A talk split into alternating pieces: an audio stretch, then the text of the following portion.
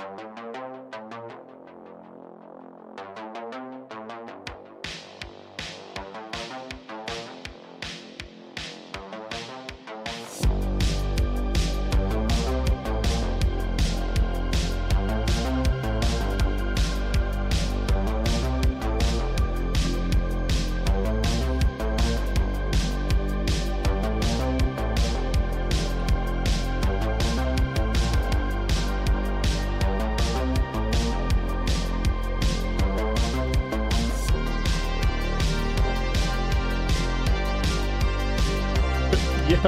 what's up, dude?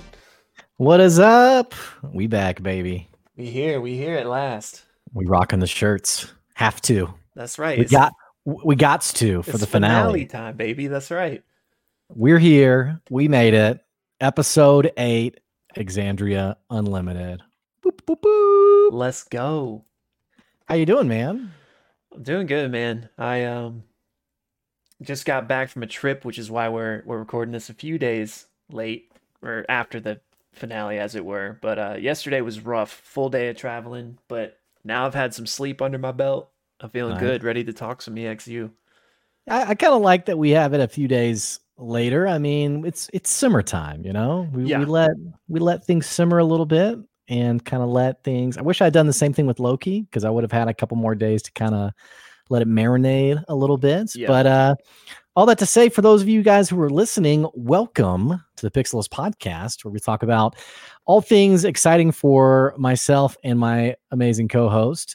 We like to talk games, movies, TV shows, you know, really whatever we enjoy. We like to dive in, talk about, put our own perspective on. And you are here for the journey. So, welcome to the show and be sure to let us know what you think about the show. But more importantly, what you thought of Exandria Unlimited. Oh, and by the way, I'm Blake. Oh, I'm Will. Yeah. He's got a much better beard than me. And uh, I don't know about that. I, I just your beard is good. So, but uh, anyway, all that to say, uh, I'm excited to dive in. I'm very sad that the show is over. Me too. Um, I'm definitely sad that we're now in this lull between uh, EXU ending and Critical Role Campaign Three, which looks to be still a couple months away. So, I don't know, man. How are you feeling? Welcome to that pain, by the way. This is like this is the first time you've had to like wait, really, hasn't it? Sure. Yeah, it is Yeah. actually. Um, let me think. Because I'd caught a little bit of campaign one, just barely any, and then you and I did D and D together as you as the DM, and that led straight. And I was like, dude, D and D's awesome, and that led straight into campaign two, and then I kind of petered off with that one. So I really haven't had any kind of big break to manage myself through. But we've got you now. One of us. got us covered. well, before we jump into our recap, uh, should we do the recap first, or we should talk general thoughts? Um, maybe we should just do the recap and then we could just dive Okay. all into it. Even Yeah, that's not okay, what we cool. usually do, but we're switching it up for the finale. Yeah. And for those of you listening for our recap, we actually splice out the recap and put it at its own video. So if you're watching right now, hey, welcome to the Pixelist podcast. And uh, this is our recap. And if you click the link at the very bottom underneath the YouTube video in the descriptions, you'll get the whole deep dive discussion on this episode. Having said that, let's jump into the recap. Let's do it. So, uh, the episode picks up from the massive cliffhanger from the previous episode, where we saw Opal being pinned to the ground by Murata, who is slamming these residuum spikes into the ground that are sort of tethered to these residuum needles that are in both of her shoulders and her head. And I think there was a fourth one that comes out into either her torso or her legs. I, I can't remember, but it happens at the start of this episode. But it basically slams her to the ground, and she's uh, it's like she's being uh, covered by a ton of rocks. I mean, she can't move, can't really do much at all. And Orym, being the freaking phenomenal guy that he is, uh, does like this flip off the platform, dashes over to Opal and slides in front of her with his shield ready uh, to protect her, and actually takes a swipe at Murata and just barely misses connecting with her. Uh, Murata kind of steps back, like, "Whoa, you know, who's this guy? What are you doing here?" Um, and she actually creates this massive earthquake that I think of it as almost like a like a um, what's it called when like a nuclear bomb goes off, like the wave that goes out beforehand? Oh, uh, like a sonic boom kind of. That's kind of what I envision is like Yeah. this like boom that emanates from her and it levels the entire battlefield. Like literally like levels everything. that was nasty. Um, pretty amazing. Um, she then basically vanishes from sight, and Orym realizes that there's two a- accomplices of hers that are ready to fight. One of them is this archer, uh, or really a, a, a crossbowman, uh, and then the other one is this spellcaster, sorcerer type person. So uh, they're there to basically fight against the party while Murata's off doing something else. We don't quite know what. Uh, Dorian, and Fern all decide, hey, we got to get over there and help Opal. And as they jump down, they realize, oh, we still have this last construct to take care of that Orym had tossed off the platform in the previous episode. And they take care of it with pretty, pretty easy effort. Um, and as this is happening, the swirling energy that they had been a part of is it's turning purple, and something's starting to form in the in the energy, in the smoke, in the fog. Um, there's these sigils of purplish purplish energy that are forming on the platform below where the cube was hovering and rotating. And these sigils are very familiar of the Canarian language that we've seen on the runestone, uh, in the uh, Neerdalpak, uh, but more importantly, from the fiery mesa that had originally sent them to see Gilmore and had started them on this quest. Now, this energy continues throughout the fight to develop. In fact, it actually, apart from that platform, develops like into this little tentacle, um, a tentacle-like structure. And these earthquakes actually continue to happen uh, little by little as the fight goes on. Despite all of this, everyone's thinking, okay, we got to get to Opal. We got to protect Opal. Now, Opal, in order to protect herself, actually manages to barely get her arm up into her pocket and slip on her uh, ring of greater invisibility to make herself invisible. Um, and also, she's trying to, to talk to Ted, but can't seem to connect with her uh, at all. So the party, after, after taking care of the stone construct, they move over to help Opal. Uh, Fern's going to wild shape again into a direwolf, and she's going to attack the sorcerer. Orym, which by the way, Liam O'Brien is like the freaking coolest when it comes to describing what he's doing in D&D. is. He's the best. He, he basically he sees that the crossbowman has actually moved up on top of this pillar. He runs and basically can't tell if he like jumped up to the pillar or if he like ran like speed run like ran up it, but basically gets up on top of the pillar, fights against the crossbowman, knocks the crossbow out. The crossbowman takes out a dagger and stabs him in the back, and he basically wrestles the crossbowman and like you know knocks this dude straight off the pillar to his death. It was, I mean, literally everyone watching, like ev- the entire group who was in the D and D session, were all like, "Dude, wow, that was that was amazing." Um, so anyway, um, Dorian and Dariax are trying to help Opal. Um, Dorian's actually removing these needles from Opal, but she's he, uh, Opal's realizing not only does this really hurt, but it's making me feel like I'm losing my sense of connection to Ted, and says, "Hey, even though this is helping me, I need you to stop doing this. It's kind of weirding me out. What's going to happen to Ted?" Um, but he does remove enough, I guess, maybe the the one needle that allows her to actually stand to her feet. Uh, now, all the while this is happening, Lolth is actually talking to Dorian, is basically saying, Hey, she put the crown on. You know, you guys are basically screwed. And is saying, You guys aren't strong enough. You're going to die here. You know, put the crown on. Um, and Dorian has this awesome moment of overcoming temptation and being like, No, get out of here. Like, you suck. I'm not doing that. and it's like, I'm going to go help my friends without you. And she's like, Well, then you're going to die. Um, Opal is also simultaneously getting tempted by Lolth, who's saying, you know, if you want to save your sister, if you want to save your friends, you have to put the crown on. Meanwhile, this same swirling energy uh, that has empowered the party in the previous episode seems to continue to be granting buffs and boons to the party. Um, Dorian gains the ability to make a half damage spell do full damage. Um, Orym gets an, an entirely additional battle maneuver for his Yeah. class, and he has all of his superiority dice returned. Uh, and then Dariax gets probably the coolest boon of all. He gets the benefits of the haste buff. Like, wow. Yeah. Um, another earthquake happens, and this purplish energy forms even more. And in the sight of like, and you, you guys got to go back and watch the actual episode. It was like this eldritch like horror scene where this energy forms into this monstrous, massive visage, a face that the party can barely recognize and infer to be Ted. Also, that nearby tentacle forms into this giant hand, and it seems like this hand and head is almost like this giant coming out of the ground and being summoned into existence. Murata actually appears in the open hand of Ted and is sort of taunting the party. She seems to be the one getting this uh, ritual happening. And not only does she taunt the party, she casts Eldritch Blast at the party, specifically Dorian, and knocks him unconscious. Fern also has the direwolf. Remember, she was attacking the caster. She brings the caster to the brink of death. And in the final moments, this caster casts Cone of Cold on the party, which, I mean, it's they were extremely lucky. It almost kills Dorian outright. He gets two immediate failed saving uh, death saving throws, and has one more until permanent death. Um, maybe you should take it from there. It's getting pretty intense. yeah. Okay. So, um, Dariax does manage to come and heal Dorian, though, get him back, you know, back to consciousness, and then together with Fern, they all are basically moving to come and finish off Murata.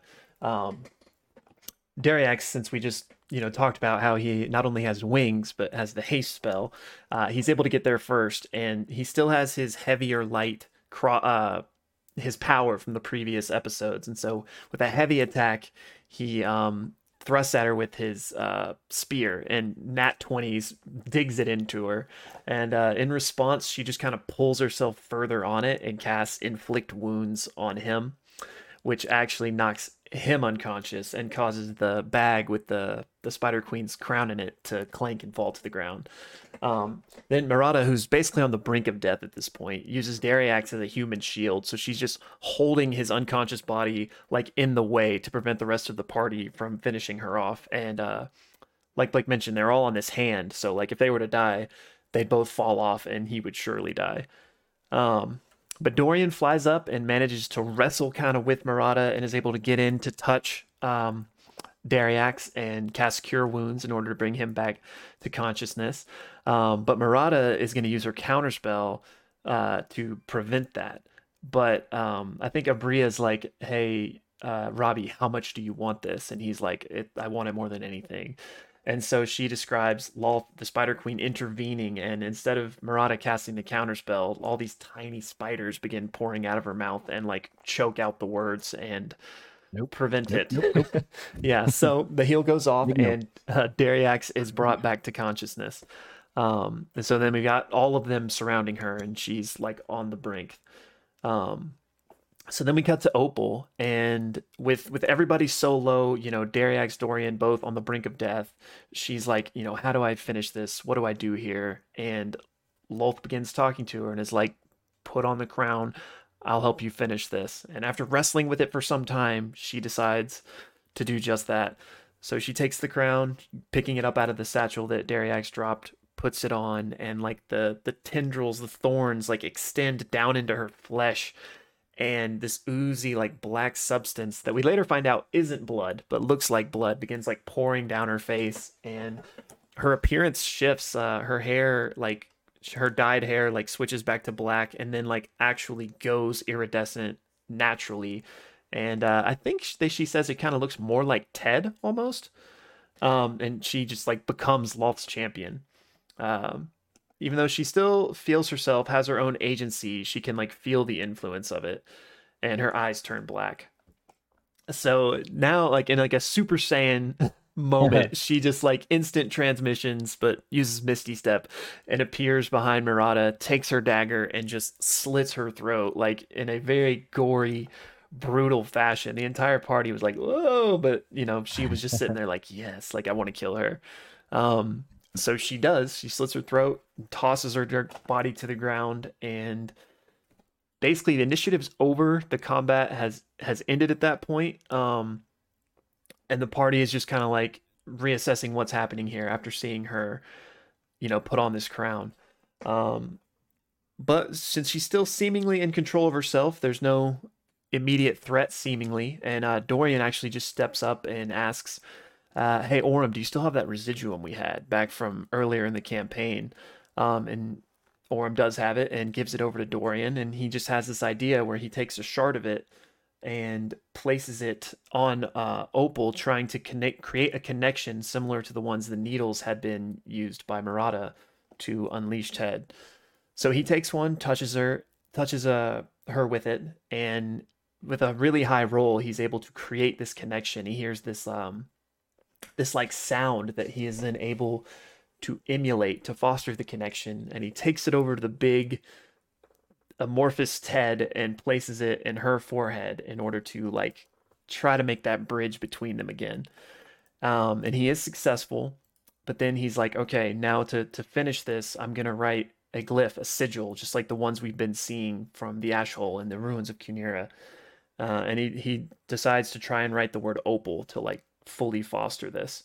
Um, but he's struggling. He doesn't really remember exactly how to do it, and so the entire party comes together and they make a group. They all make individual roles, but as a group, they're trying to strengthen this ritual. And so Aabria asks each of them what they bring to what they bring to it. So Orym rolls a history check and he tries to recall what he can remember about the glyphs to try to help Dorian be able to, you know, correct his mistakes. And he basically is given the realization that, hey, this is not just a name, these runes are a description. So not literally opal, but stone that catches fire.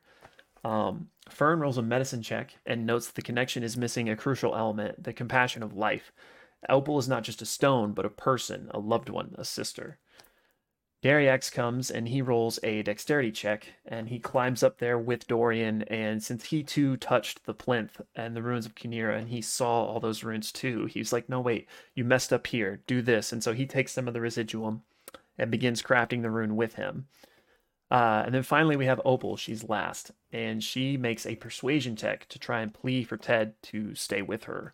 Um, although she rolls poorly, and so what she does is she reaches out to this energy, this like miasma that has been empowering them throughout this whole encounter and is like, you know, please help me. And it it um it becomes a religion check. She's just pl- praying, pleading to try and, you know, keep Ted with her.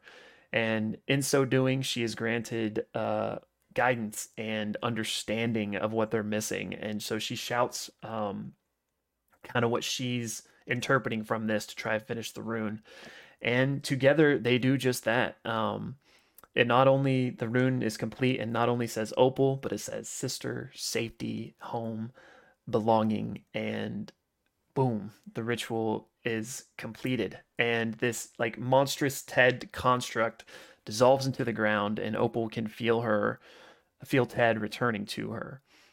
Um, so now that that has happened, the chaos is for the most part subsided. They decide to kind of take a take a breath, rest, kind of make camp, and see what's going on next. Um, so they share this much needed moment of rest, and they know that their journey is really just beginning. They decide to stay together, and they have so much more still to do. Um, with first on the docket being to go track down Umeji. Um, more importantly, they agree that uh, Opal and the crown is something that they can, you know, hold off until tomorrow, since she still seemingly has her agency. Um, but then Dariax pops in and was like, "Hey, how about we be the crown keepers? And uh, you know, that'll be our name until we lose it or until something else happens." So from this moment forward, they're the crown keepers, and uh, one by one, they kind of take their rest, and the the campaign ends. The XU ends. Um, but we do get one final post credit scene, and that is I'll just read it word for word here. Uh, Posca holds court in a dimly lit room. She kicks her feet on the desk. All around here, all around her, the unseen, gentle creaking of leather alerts us to other people being in the room, hanging in the shadows. She says, I thought we could be different, more incisive in their purpose than the other mobs, but their generosity has been exploited and she's not at her best when her feelings are hurt. So violence it is then, and woe to those fools if they ever come back to this city. And that's it. EXU. That is season one. Uh, EXU. Yeah. Yeah. Great job, man. Uh, this shed a tear. It's our last recap for the oh. time being. Yeah, that's right. Uh, seems like it seems pretty clear. I think Aabria even said it herself. That's the end of season one. Yeah of Exandria Unlimited, which you and I had said um, there were a lot of plot threads. It only makes sense if there there's more. There has to be more. Right. And sure enough, it seems like there will be a season two of some kind. I don't know. We'll see. I guess. I mean, I hope so. But I don't Yeah. know. Like no official announcement has been made, but the fact that she Yeah. said season 1 and that we got a post-credit scene makes, you know, what else are we Mhm. supposed to infer if not more Yeah. somewhere down the line? So let's talk reactions, immediate Yeah. reactions. What I know you had to watch the episode in a couple of um, uh, non-traditional circumstances. I think you had to watch a little bit on your phone or Mhm. some kind of crazy internet. Wha finally being able to see the episode from start to finish, what was your reaction on the episode? Yeah, um I liked it. I enjoy I thoroughly enjoyed EXU the campaign. Um the the finale got me different moments, got me tearing up. I you know, it was exciting. Um I really enjoyed it as a whole. But that being said, it seems like we didn't get like any answers to like and if you've if you've been watching our other discussion videos, you'll know what I'm talking about. I'm sure we'll dive into it more here, but like I was hoping for some answers. Like I, I didn't expect everything to be connected. Didn't expect for all the answers, but we we almost didn't get any. Mhm. And so that kind of left me wanting more. And yeah, we might get season 2 and so, you know, that's fine. You know, I'm sure more will be unveiled there, but it just felt like I don't know. It, it- We- it- we talked about this a little bit. Do you, do you think how the show was framed from the get go like feeds that disappointment a little bit? Because I had similar feelings of like, okay, nothing. Not only did nothing get resolved, but you and I joked about how every episode introduced a new plot thread. yeah. Part of me wonders if we went into this with a different expectation of it's an eight episode story because they presented it as you know we got together we put it together and we figured out that this is an eight episode story that we want to tell. Mhm.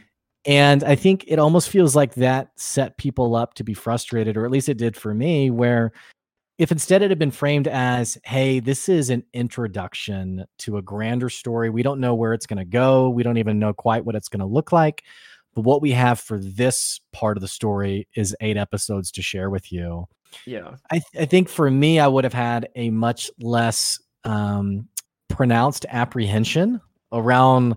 Okay, now there's now there's three episodes left. Okay, now there's two episodes left. Okay, now it's the finale, and especially about halfway through the finale, realizing this is what's happening now is all we're gonna get. Right. Um, I don't know. Do you do you think how they framed it has something to do with that? Yeah, I think it could have been better. I mean,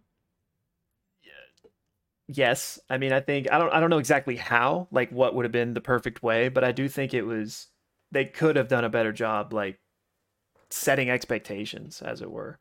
Um I, I don't know. I, I just I'm trying not to be too critical because I understand the constraints, you know, especially like, you know, you have to fit in what you can fit in in eight episodes if that's what they have via scheduling conflicts or, you know, via whatever. We don't really know all the all the behind the scenes that maybe led to why we got what we got, but I just don't know. I I feel like I like I said at the beginning, I enjoyed it. I love EXU I've had a great time over the past two months watching this. Loved especially the new faces and everything they did. But I just feel like we didn't really get a tight story, as it were, Mm. and it felt like there were so many things that like were just left completely open.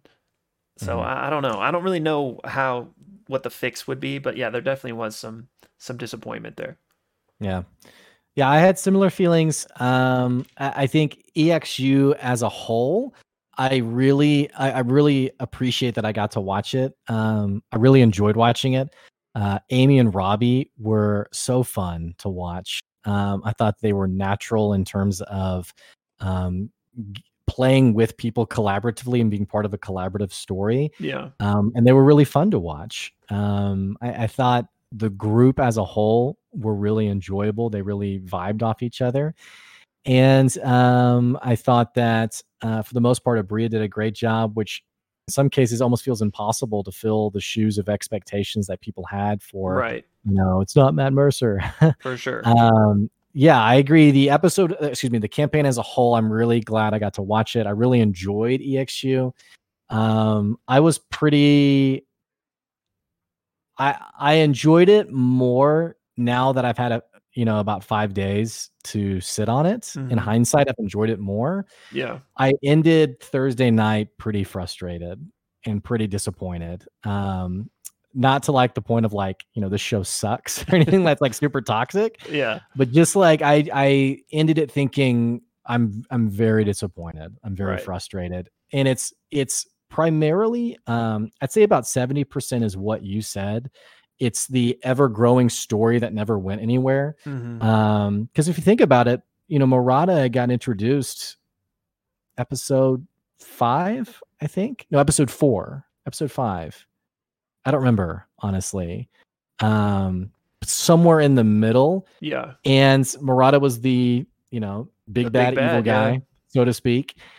And um, I don't know, there's something about the pacing of all of that, of all these big, big things getting introduced that seemingly are unrelated to the story as a whole. Right. And, and I get what Aabria said. She said she was trying to build a world that was bigger than she found it. And I think she has set up the world to have some pretty, pretty awesome tie-ins later on Yeah. but for an eight episode arc, I was really, um, I wa- I was, like I said, I'm much better now thinking of it as like a part of a whole story. At the end of the night, thinking that's the end of EXU, I was like, okay, why did I, why did I get so emotionally involved in this?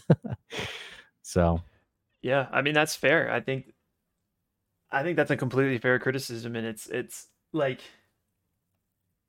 I, don't- I don't know. I I, I don't want to I don't know. I, I I think the thing that's a bit challenging is I've read some comments on like some some some insights on part of the reason why the plot continued to grow was eh, and the distinction I saw someone describe it on Reddit, which I thought was pretty accurate, was that you know this isn't necessarily just a bunch of people playing D and D in their basement. This is a critical role has grown to be a production of sorts. You know, there's a there's a large amount of Right. people tuning in.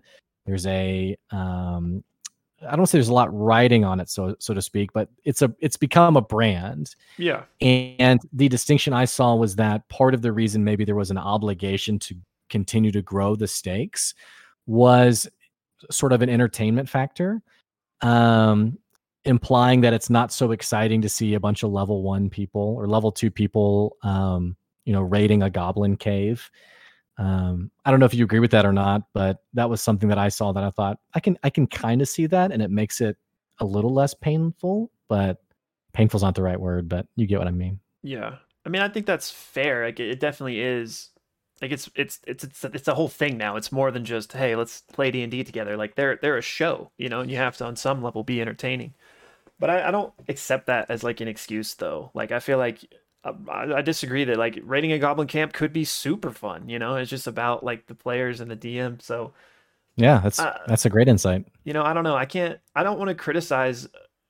I don't. I don't want to criticize too harshly, at least Aabria, 'cause I think she did a great job. And like I said, we don't really know all the circumstances behind the scenes that maybe led to certain decisions. But I just felt like I would have liked at least one through line of like something like uh, like you said, Murata wasn't even introduced till about halfway through. And not to nitpick here, because we've we kind of sp- spoken about railroading a bit, which if an eight episode arc, you're kind of kind of have to a little bit, you know, to make sure that things progress. But like Murata, like I'm repeating myself now, but introduced halfway through was kind of a railroady moment moment in and of itself because they were just traveling to wherever, and Aabria was like, "Fern, you feel something, and you go this way," and you know that's when she was introduced, and then and even that's fine.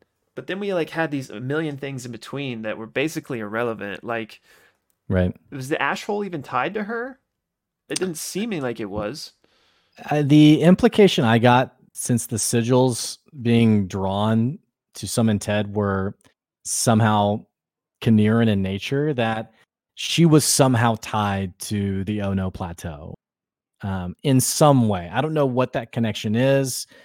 That's what I inferred from it was that there was some connection. Um, I think it's a very generous connection. Yeah, I think I think I can see what you're saying there, and I I wouldn't like if that's the case, I'd be like, okay, like, all right.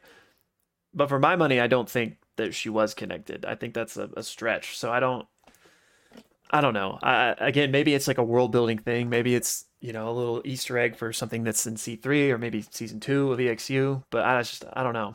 And yeah, I don't want to jump too far around here, but the story we got was Opal, basically, right? Like that was sure. the the climax, the culmination. And I enjoyed it, but even with that being the focus, as it were, we didn't really even get any answers. Like right. we don't know what happened to Ted originally, like why she even became this patron. And you know, what's up with her mom? Her mom apparently had the same thing going on, was the implication I got at the end there. But like, so is it hereditary? Does she have this uh, was Ted in her mom too? Like was it the same entity? Like I just feel like we didn't even get any of those answers and that's what the show ended up being about we got season six of Lost, is what we basically got. yeah. You know, it's like every season adds a new problem or raises the stakes, and you know, it's it's it's tough to end things adequately. Um, yeah, I mean, I I think you're totally right. Um, we didn't really get any answers. It, it it's tough to get so emotionally involved in the sense of like you, you're watching the show, you've loved the show, you're a Critical Role fan you know, we're on here on the Pixelist podcast talking about like, ooh, what if it's this? What if it's that? Mm-hmm. And to not get any kind of resolution or breadcrumbs, um, it can feel pretty flat for sure. And here's what I'll say though. If we get a season two, which signs are pointing towards that's at least on the table, then I think I'm going to enjoy all of it a lot more because this is just, you know, we're going to get these answers still. This is just chapter one and chapter two is coming. I'll feel much better about it. But mm-hmm. since that hasn't been an official announcement, that hasn't been confirmed, like who knows if that's going to happen? And if and and if it never does, then that's I'm going to be disappointed. So mm-hmm. the the the other thing I said 70% of the disappointment for me was the unanswered plot threads. The other 30% um and I don't know how to approach this without opening like a can of worms. Um it was two things really the dynamic between Aabria and Aimee was I don't know if, if awkward's the right word. It felt like Aabria had put some constraints on Aimee that Aimee didn't really quite fully understand. Cause cause out of turn, she's saying, Hey, can I do this? And it's like, it's not even your turn. She's asking, Hey, I want to do this. And Aabria's like, okay, you can't, you can't do that. You can either do this, you can only do that.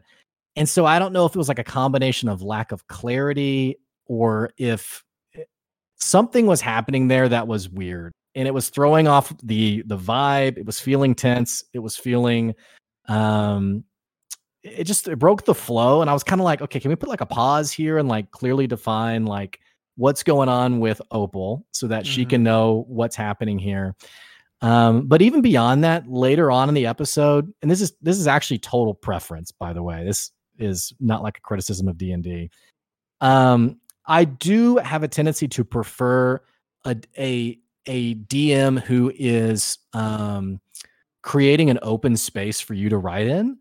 And so when we got to the point of basically someone's putting this crown on, like it's going to happen, that's where I kind of was like, because like Dorian being like, no, F you, like I'm gonna that. And you were like, well, okay, so he's not doing it.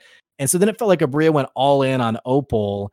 I mean, speaking very candidly, Murata was near death. They had her surrounded, and the party was fine, seemingly. Yeah. Um, and then Opal even had, or Aimee really had this five to ten minute. I just don't know what to do. Aabria's pretty heavily putting it on her. Hey, you need to put the crown on, and everyone else yeah. is kind of just like waiting.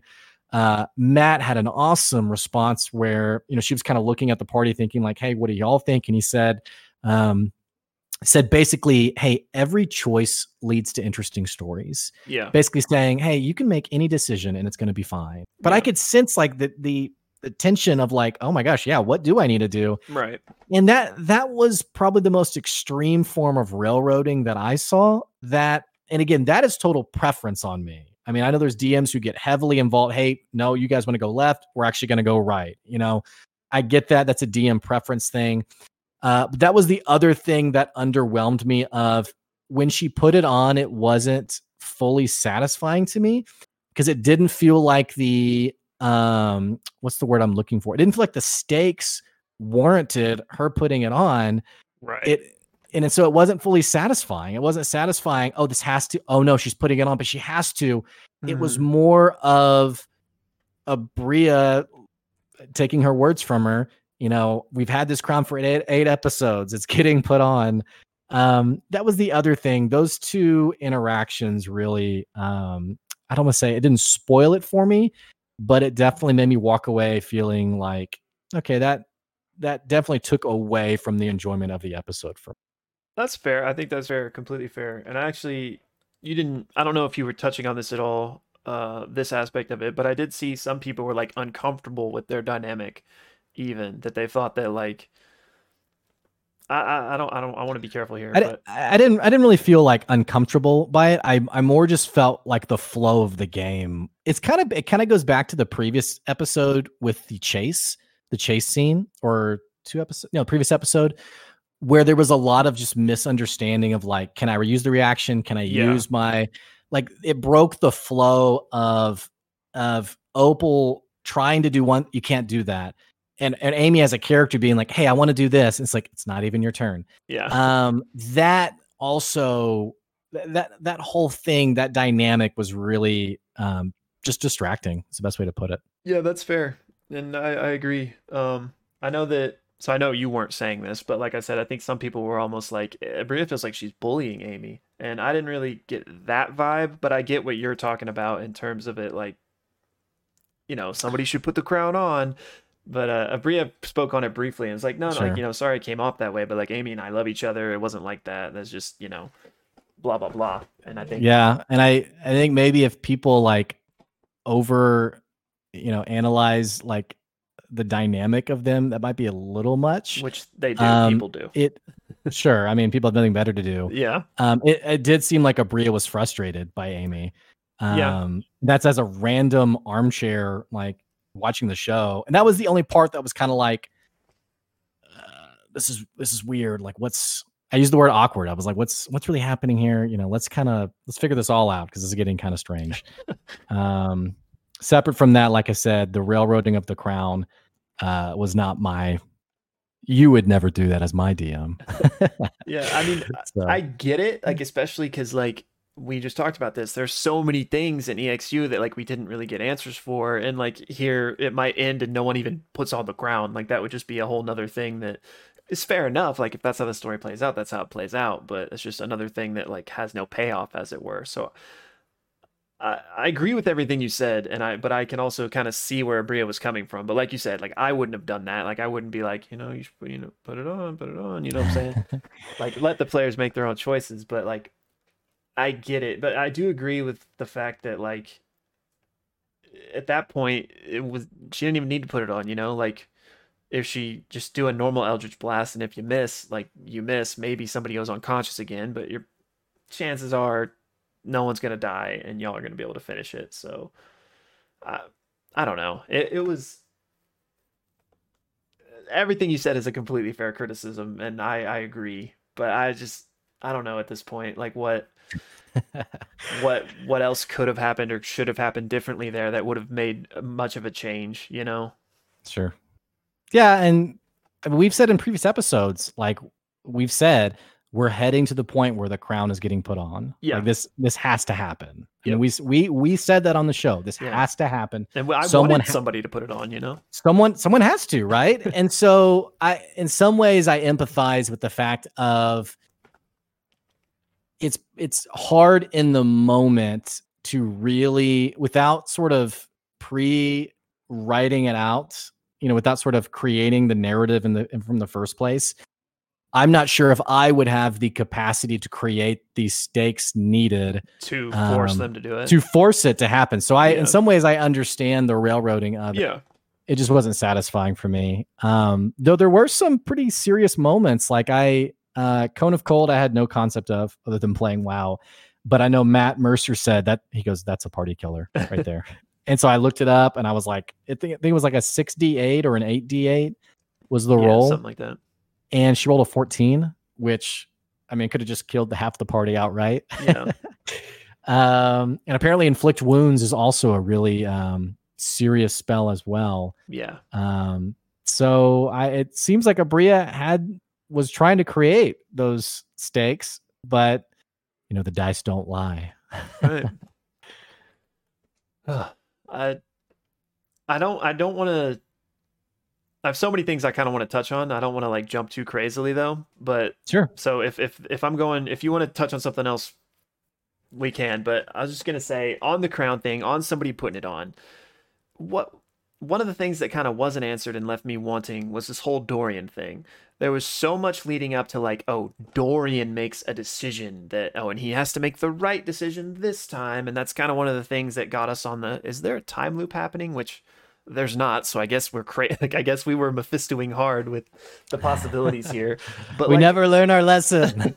but what was it? Simply just I don't, I don't know. Like what was that? Because Thraskell, uh, Thraskell mentioned Thraskor. like yeah, Thraskor yeah. mentioned this decision that Dorian was gonna make. Furai mentioned it as if but like if it was seemingly only referring to the final temptation of the spider queen and which way he was going to roll why the emphasis on him because fern was also tempted and so was opal and she's the one that actually succumbs so you'd think these warnings would be about her not him and so i don't know just since we didn't get any type of time travel reveal Furai doesn't even show up again I just I don't understand the emphasis on that. And the those kind of uh what's the word I'm looking for? Breadcrumbs or plot threads being unanswered are what is the most unsatisfying to me. Like it felt like there was so many so much lead up to that for it to just have been nothing. Yeah, I mean, and these weren't just breadcrumbs of plot threads. I mean, these were pretty when you think about the show as a whole across eight episodes, some of the most not just moving, but just powerful scenes. The scenes that, I mean, you're like holding your breath, frankly, all revolve, uh, I say all, um, for the most part, revolve around Dorian and the crown. So, I mean, I'm thinking about um, Dorian offer, offering to hold the crown from Dariax and Orym saying, hey, give it back or we're going to have a problem. Yeah. And you could feel like the needle drop. Yeah. Um, Furai is having, you know, we have Dorian at going into this dream sequence with Lolth, and he's yeah. seeing Furai, and Furai is having this, this, um, she knows the decision. She's begging with her gift that um, he be given a second chance because he's changed. Uh, we see her confer with Thraskor and say, I'm, I'm, I'm worried he's losing himself. And this sage basically says, You're right, he is and we have even all the, all the other stuff of him like pulling the silk out of his eye, which was such a disgustingly but awesomely described scene by Aabria. Yeah. So you have all these massive moments or these meaningful moments that even if they're short, they're poignant. Mm-hmm. I mean, Furai and, and Thraskor were talking was a very, I mean, it was like a, ooh, what does that mean kind of moment. So I, I, I totally agree with you for it to you know, hey, put on the crown. Nah, I'm good. You know, and it's like, and it never gets brought up again. It's it. It's over. Yeah. You know, I mean, yeah. I, I don't know where I'm going with this comment other mm. than just like, you know, retweet. I get it. Yeah. And like, I, I think it's, I'm not saying like I wanted him to succumb and he needed to be the one to put it on, but it just felt like there was no ceremony or real circumstance with the moment. Like I thought, I, I don't, I don't know what what I'm thinking should have or could have happened, but it just felt it felt unsatisfying for all the reasons you just said of all these moments that were kind of building up to something. And like kind of it's kind of connected but another unanswered thing was what's with the the week zero the pre-campaign memory loss that they all have that Dorian had restored that they were in the Feywild with Furai and she was getting like absorbed by something and let them escape. Like that we just never even found out what that was. And like i don't know. Yeah i mean i have no comment just yeah. You know i wish and it's tough because like part of the way we do these these episodes these deep dive episodes is we we take a data point like the week zero the amnesia week and we say okay what's going on there? What what do you think and we didn't we didn't get any new info for those things. So it's yeah. hard to be it's hard now to circle back to that and be like okay this happened in episode 8 what do you think that means for week 0 right. or the the figure in the crater? Like yeah. it, it's we can't like now it's like hard it's like what do we talk about now? Because we didn't get any new info. I mean we already talked about 1 through 7 so I mean, I guess we can talk about Posca. I mean, we got some breadcrumbs with her. So, yeah.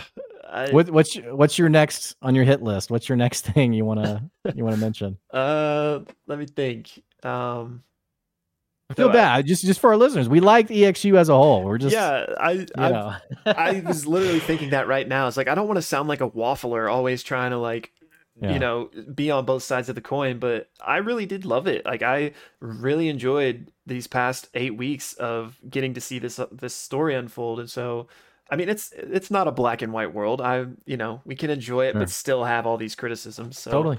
Yeah. um yeah i guess i mean i guess it is it was a scheduling thing with uh uh anjali i think that's gosh i hope that's her name i'm blanking now yeah. uh, and Jolly, uh, yeah. mhm. uh, that you know she wasn't in the first ones and then ended up leaving. My my best guess is scheduling, and so you know she was only able to make it for three episodes, so that's what she was there for.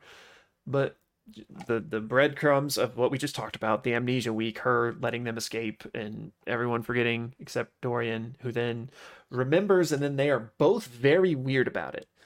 Like, Yeah. hey, I know you know, and you know I know you know, but neither of us are going to talk about it, and I'm going to give Orym a cryptic. party. yeah, like And her her goodbye is she said puts herself forehead to forehead with him and basically says do the right thing. yeah.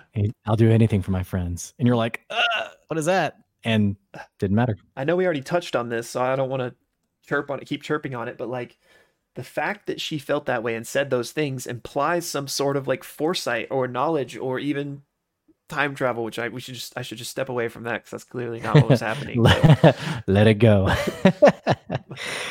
but uh not only that, the the very cryptic thing the Spider Queen said about her, like, "Oh, I'm not even trying to get Fiora Rai to be my champion because she's wrapped up in something far meaner than me." What?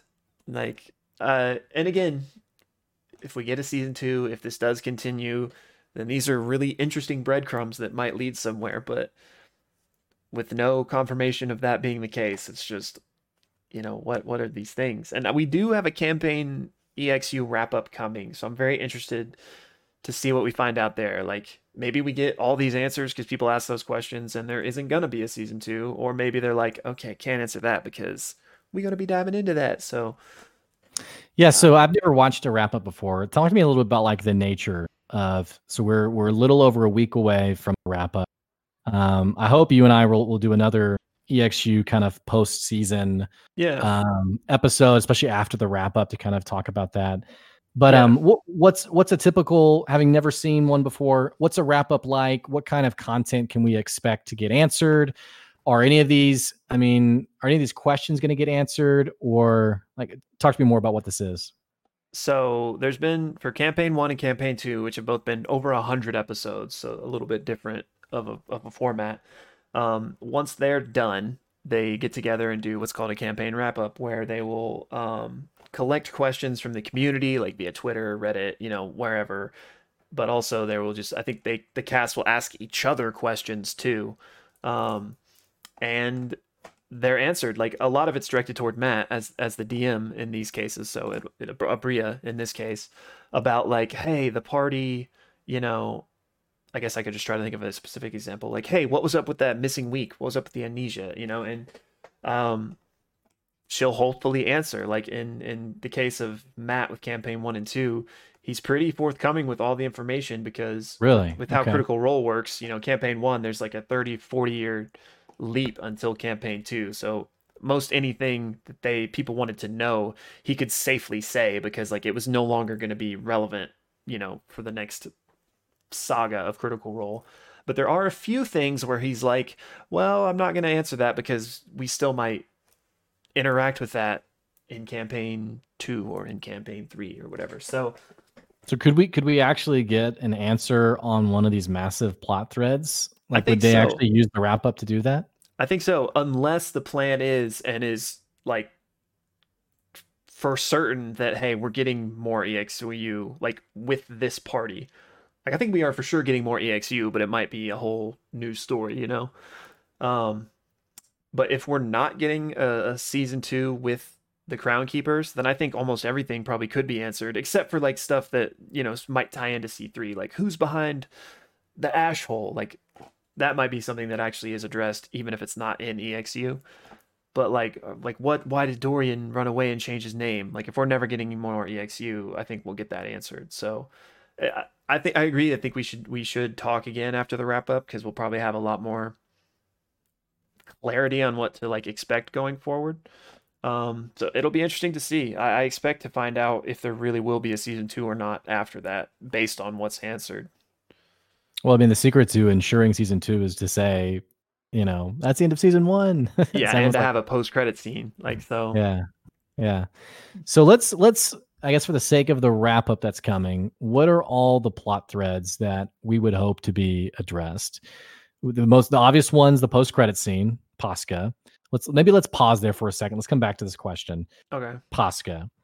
What what is she what is she meaning in her like the way I interpret it was her kind of she's in sort of this thieves guild esque meeting and everyone's kind of slinking in the shadows, which isn't very functional for a team meeting, but you know, they're they're thievish people. So, yeah. you know, stick to the shadows.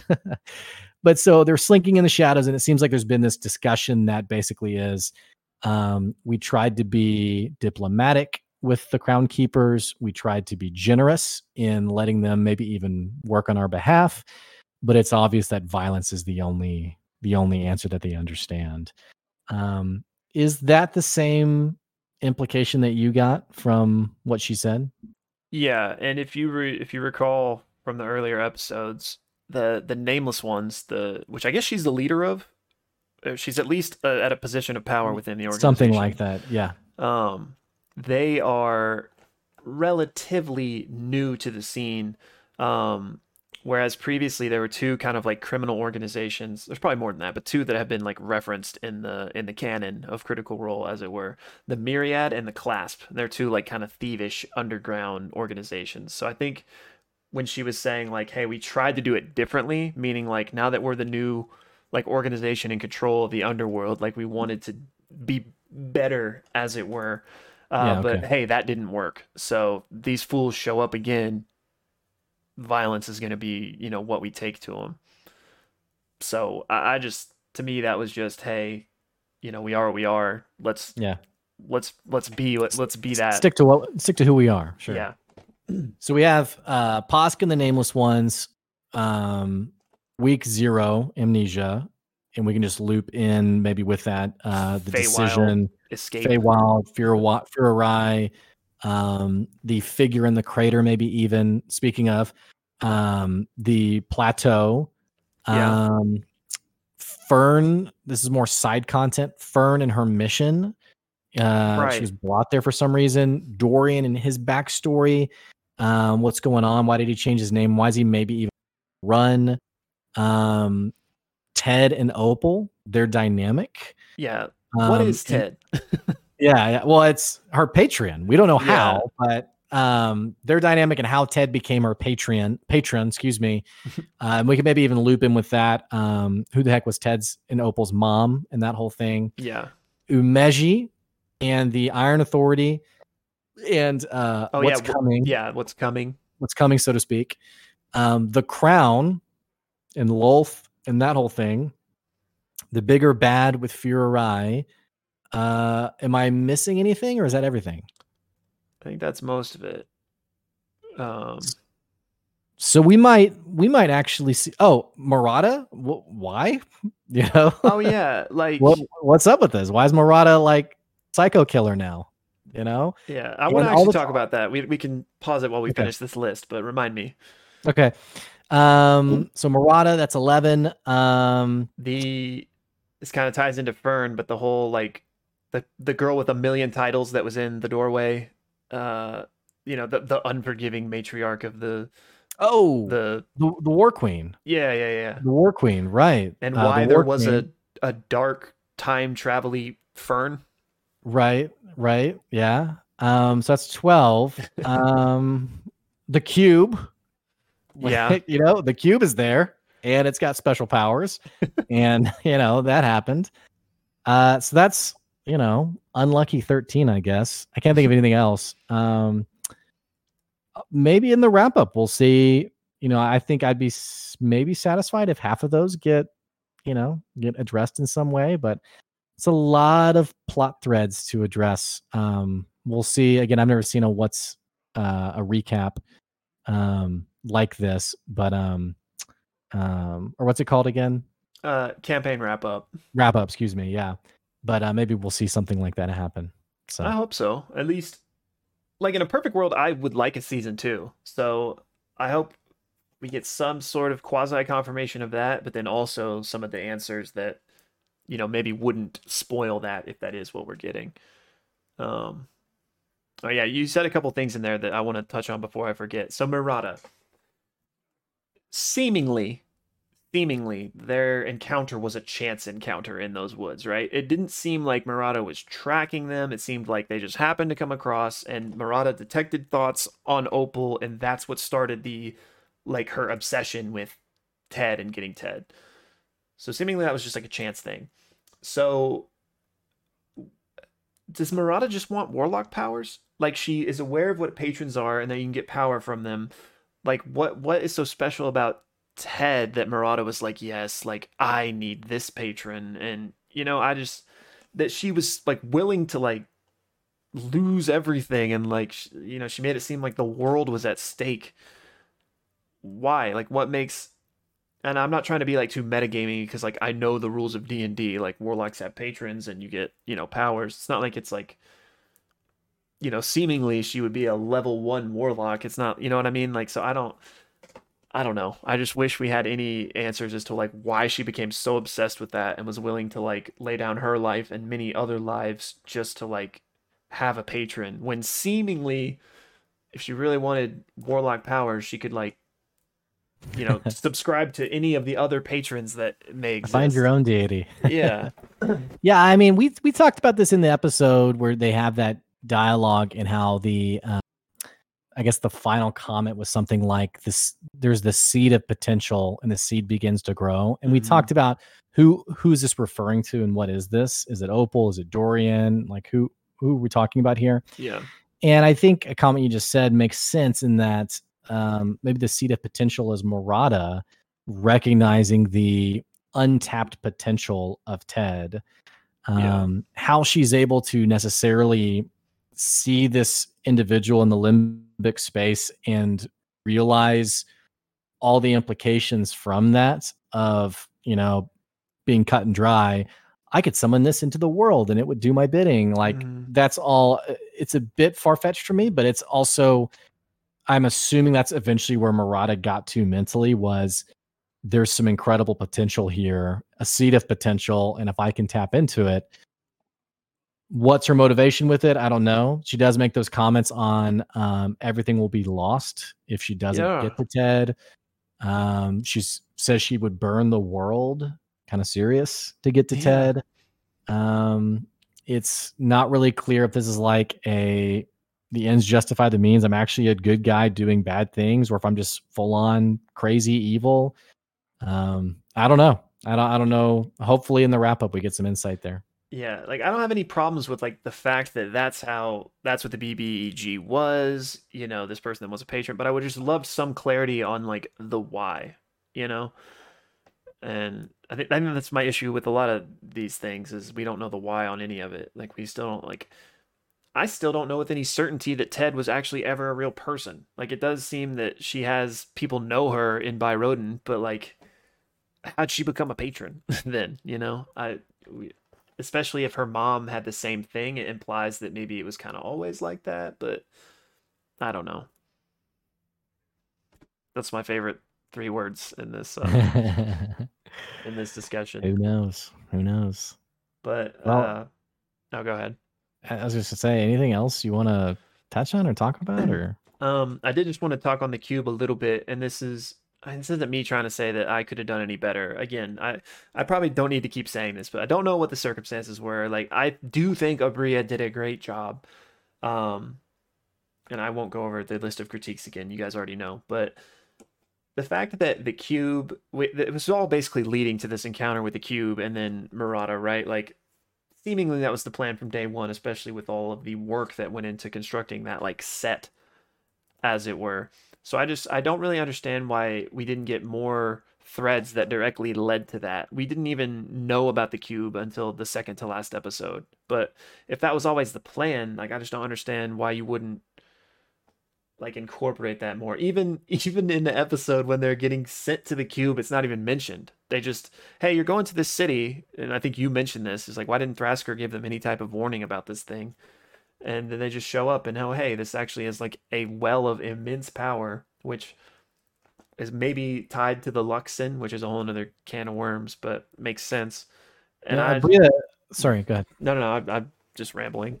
Uh, Aabria mentioned it was interesting actually in the opening recap of episode eight where Aabria is mentioning what happened previously. Yeah. She, she said a detail that I thought was interesting. She said the party makes their way to um, near uh, Neerdal Sarkat or something like that. Mm-hmm. And she says um, the spiritual center of the Quinnerian civilization which was a detail that I don't think was mentioned in a previous episode.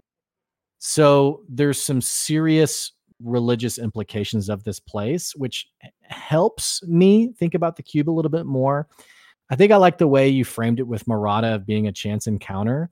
The way they were given directions to um, find Umeji, it was yeah. also sort of implied, again, almost like a chance encounter of like, yeah, you're going to go this way. And by the way, you're going to pass you know, um, you know, my uncle's old house over and you know, it's kind of it's gonna go that way. You're gonna, you know, you're gonna pass by it. It's gonna be great. Yeah. And they walk by and there's like this massive floating, like, oh wow, that seems really serious. And I mean, what if the party had just been like, okay, well, let's stay focused on what we're doing. Right. You know, there was a bit of a chance coincidence that was a bit far fetched, I guess. And um coincidentally, Marada's there also, which they went they went the way they went to avoid Marada. Marada's there, and this cube that they they coincidentally find it, they coincidentally break it. It coincidentally releases the source of energy that Marada needs to summon Ted into the world, which where else yeah, would she have done it? I, I don't know. Um, maybe she was going to take her there all along. I don't. Know. Um, I don't know my point with this, other than just like I don't know. yeah. I, I feel, like I'm just complaining. I feel yeah. Yeah, and I mean, you know, we're not trying to be negative, but uh, I don't know. I got it. I probably would have done way worse. So it's just. I've never DM'd before in my life, so I definitely would have done worse. Uh, uh, I would have been like, "You find a goblin cave in Neerdal Sar." Like, really? Like, why? We got the crown. but yeah, that, that's just more like awesome world building though. Like again, back to more positive comments. Like I thought it was an awesome episode and very entertaining, and I, I the whole series was.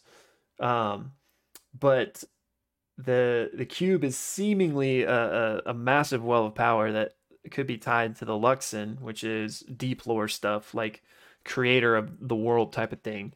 Um, that eh, I just it makes sense if we're in this ancient civilization if that was their spiritual home that like this hub is a like well of power of like an ancient god as it were or whatever. Um i don't know i guess to to try to loop back around and tie this up i just wish that there were more with with as many threads as we got i wish there were more that wove into this since we knew this was always where it was going to end up. You know, it just felt it felt too well, this is it instead of like this is what like I'm I'm more jambling here. You probably get it, but I get it. Yeah. I get it. We're on the same page. So yeah.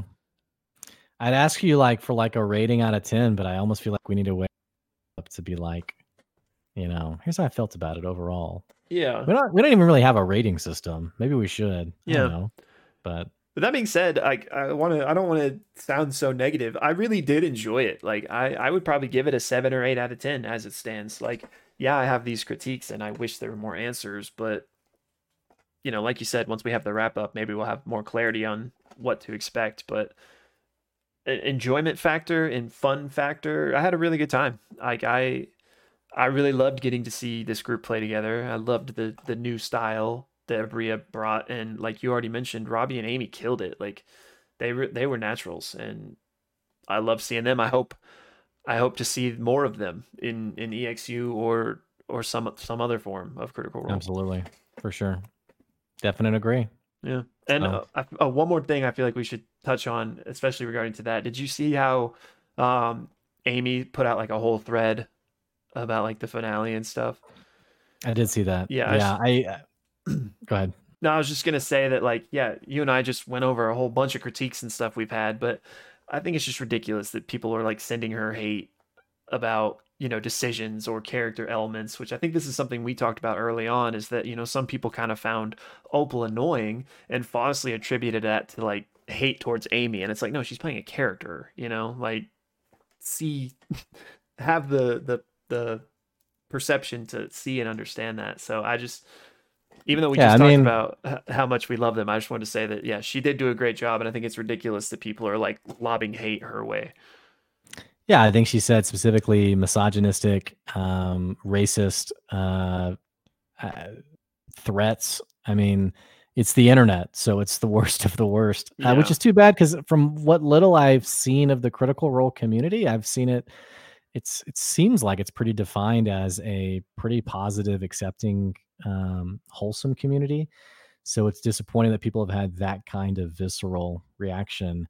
Um, and to echo what you said, I, I loved the new characters. I love the new actors. Um, and I hope that honestly, people would be a little less um, douchebags so that we can, these people feel motivated to continue to be involved in the critical role brand and story. And new people feel, um, you know, Robbie and Aimee did amazing. Um, if the reactions are really that toxic, uh, I would hate for another new person to be wary of, you know, I don't know if I want to be on that show with those Yeah. crazy fans. So uh, maybe this is more of just like a reminder to everyone. Um, we're playing a game, we're having a good time, we're enjoying the show. Let's keep enjoying it. Totally fine to have criticisms, critiques. I mean, that's basically a lot of what this episode was. But um, just don't be a weirdo about it. Yeah Don't be as- awful.